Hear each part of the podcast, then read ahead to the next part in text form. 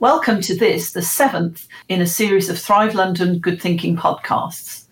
My name's Tracy Parr, and I'm the Director of Good Thinking, London's digital mental health and wellbeing service. In this podcast, Good Thinking's clinical director, psychiatrist Dr. Richard Graham, is in discussion with Dr. Tom Coffey. Tom is a well known GP across London and is health advisor to the Mayor of London and Tom is going to talk about how the current situation has changed his practice and how he's learned from that. Over to you, Richard and Tom. Thank you, Tracy, and thank you, Tom, for joining us. I guess it's a fast moving world in the world of general practice at the moment. Um, how's life for you, and what sort of changes have you been working with recently? Hi, Richard. Thanks for talking to me. I've been a GP 25 years, and I would say the last three weeks has seen the biggest change in my working life, not only because of the coronavirus and its impact on patients' health, but also, really, almost more importantly for me and how I work and relate to patients. We've gone very much a face to face service to a new telephone service, video service, and even often when I see patients, I'm wearing a mask, they're wearing a mask and the way we relate has just changed 180 degrees. Well, I guess we're all struggling with the issue of isolation at the moment, but you raise the really important sort of issue that the tech and even the protective equipment almost keeps us in isolation even when we're in contact with each other. Yeah, definitely. And so when I so deal with my patients, we get an inquiry, and if, instead of a person coming in to see me, they ring up and I ring them back the, the most common reason I, uh, an uh, consultation is required is coronavirus. But now, by far, the second most common uh, inquiries about mental health and predominantly anxiety and depression. And so, the way I've got to deal with these patients is very different.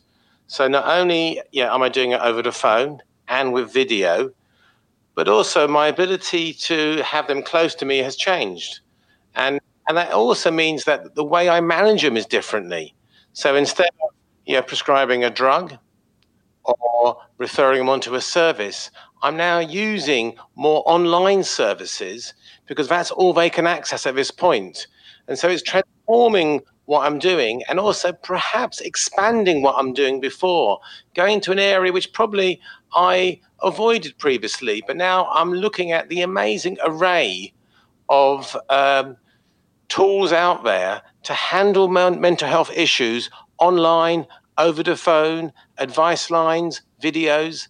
There's so much out there that I'm now using. I think you're capturing what those of us working in digital health are finding something of a baptism of fire at the moment. Even though we've all been sort of working steadily across the years to provide Londoners with more online resources to support them when their busy lives.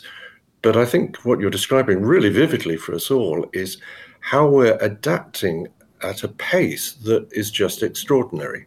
And for me, as a practitioner, and I imagine often for my patients as well, I've been very resistant to the use of technology. I've always thought that one has to always have the face to face contact. And for me to even, and I've considered for a number of years using video consultations, but I've not done one in the last two years.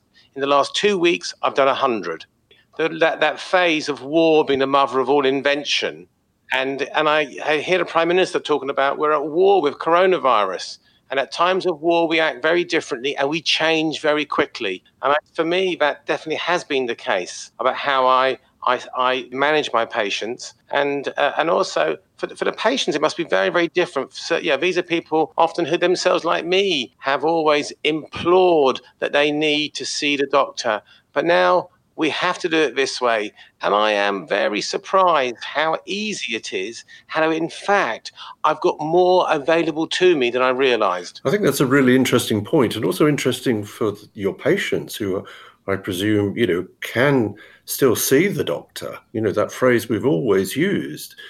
It means that no matter how isolated they are, they can keep some connection. Oh, definitely. And, and in fact, I think what's going to happen now is that uh, patients who I previously you know, let's say who are housebound, who were phobic, who uh, were working late and couldn't come to see me in their normal hours. I think the video consultation and the use of these digital prescriptions is going to change their life for the next 10 years. Patients who, who you know, I wouldn't have seen or they wouldn't have seen me because they felt restricted to their house. I've got a totally new way of managing those patients. I do think, and I've got three or four agoraphobic patients, you know, who I speak to on the phone. But now the video consultation and the digital toolkit, I think, is going to help them more than I've been able to help them for the last 10 years. It sounds like you've kind of reinvented the home visit. And I guess also you can squeeze more of them in than if you were traveling around London and negotiating all the the, the traffic oh, issues. Oh yeah, ma- massively. And so I work like many GPs in a very large practice. We've got about seventeen thousand patients spread many miles around southwest London, and you know we are reluctant to do home visits unless the person is genuinely housebound. But now the video consultation, which has been spurred on by the coronavirus crisis, is going to allow me to offer them a level of care that they were denied previously. What do, what sort of things, if there are any GPs listening who might also be on this rapid learning curve, what do you think in terms of video consultation, connecting with people through those platforms that you've learned really works well? So, um, what's, what's always important is to to make sure that a person. We normally just do a telephone call first to to prepare them. I'm going to ring you on your phone to connect on a video and also as well to involve their family. So often I'll be videoing someone who's quite old, who, and it might be at a moment they've got a carer with them, they've got a, um, a family member, and we can use their phone. And, and also, what I'm moving towards as well is recognizing at the moment a lot of the anxiety which is present regarding coronavirus is because some of the information sources aren't really very reliable and, and at worst, they're actually anxiety provoking.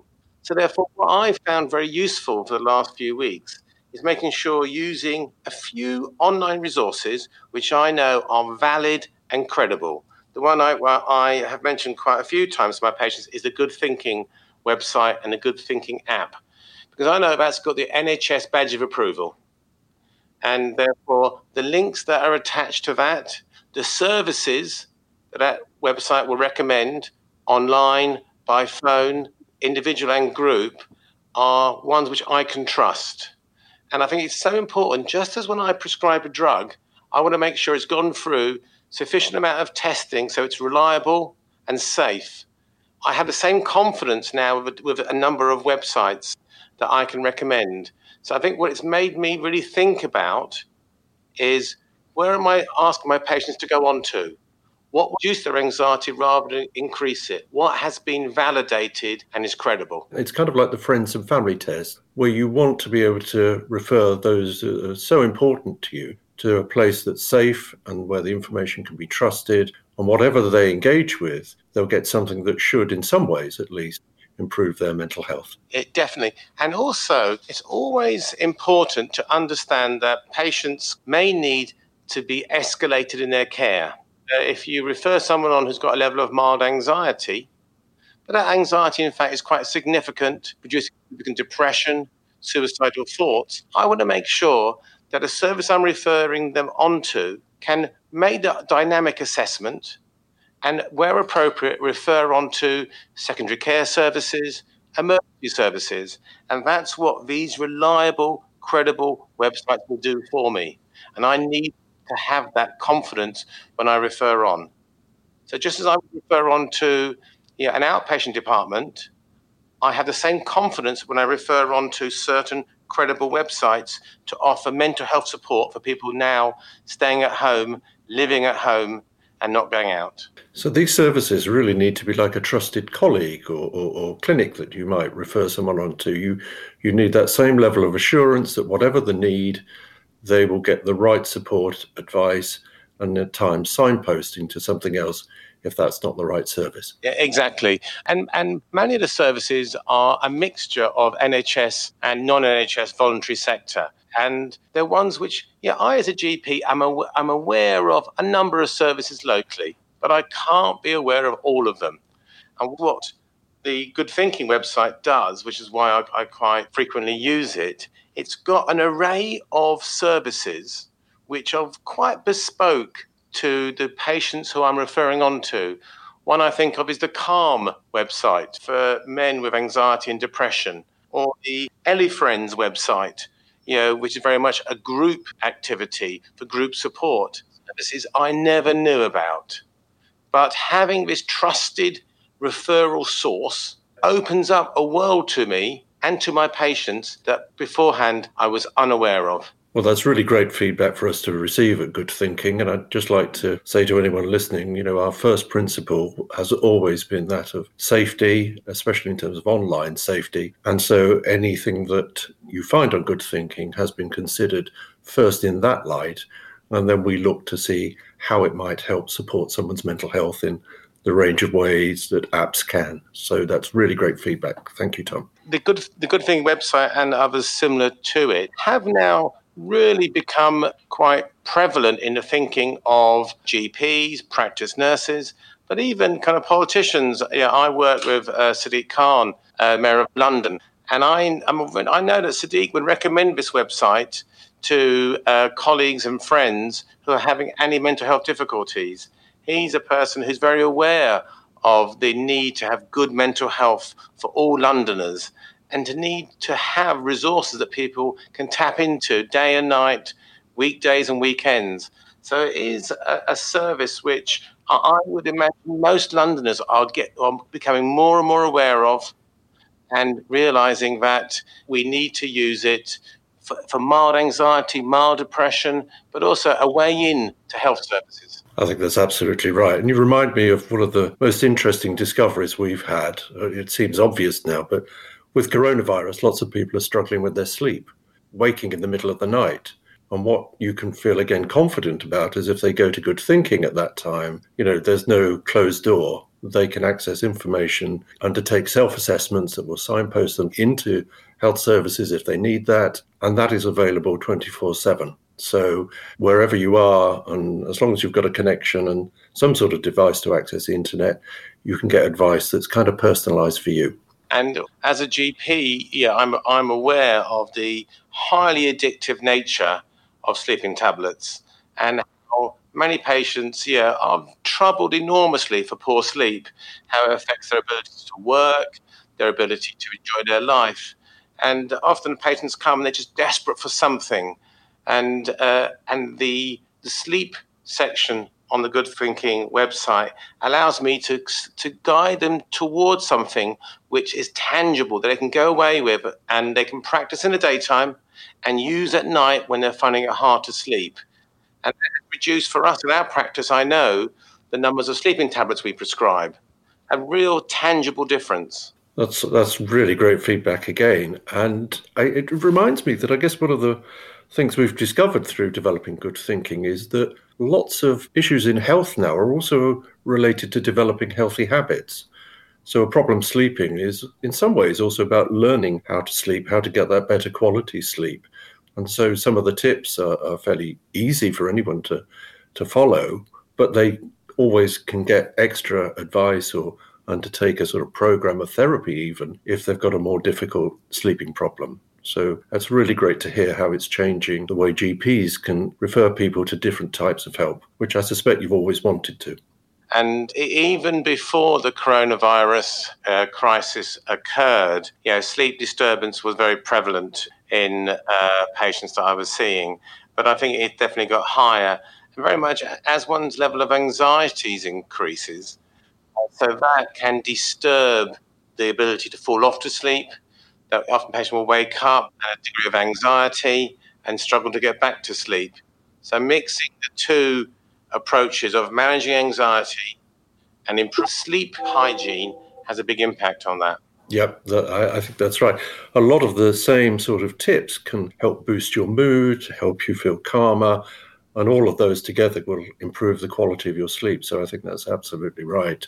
Well, this is incredibly helpful for us, Tom, as we continue to try and develop resources that will meet the needs of Londoners. And as you say, we've been fantastically supported by the Mayor in recent years. Um, I guess as we're sort of sadly running out of time, having had a few technical sort of issues of our own today, and I, I very much like your your practice of, of calling someone first to try and help prepare, and it might be to have a private video consultation as much as anything else if there are other family members around. Um, but we've developed a bit of a habit of ourselves in these podcasts to, to get to know the people who are speaking with us a little bit better. And again, probably using the coronavirus um, crisis to sort of bring a bit of uh, lightness in, in, into our lives too. So we're thinking about being in lockdown, being in isolation, and if you could have planned that, which famous or prominent three people might you have liked to have gone into isolation with? So this will probably reveal a few of my passions. First person will be Didier Drogba. So he was the uh, Chelsea footballer, winning goal in the Champions League. He's a guy from Ivory Coast that's got very involved in the politics and uh, addressing poverty in the Ivory Coast. A great guy I'd like to spend yeah. time with about life as a footballer and life after football.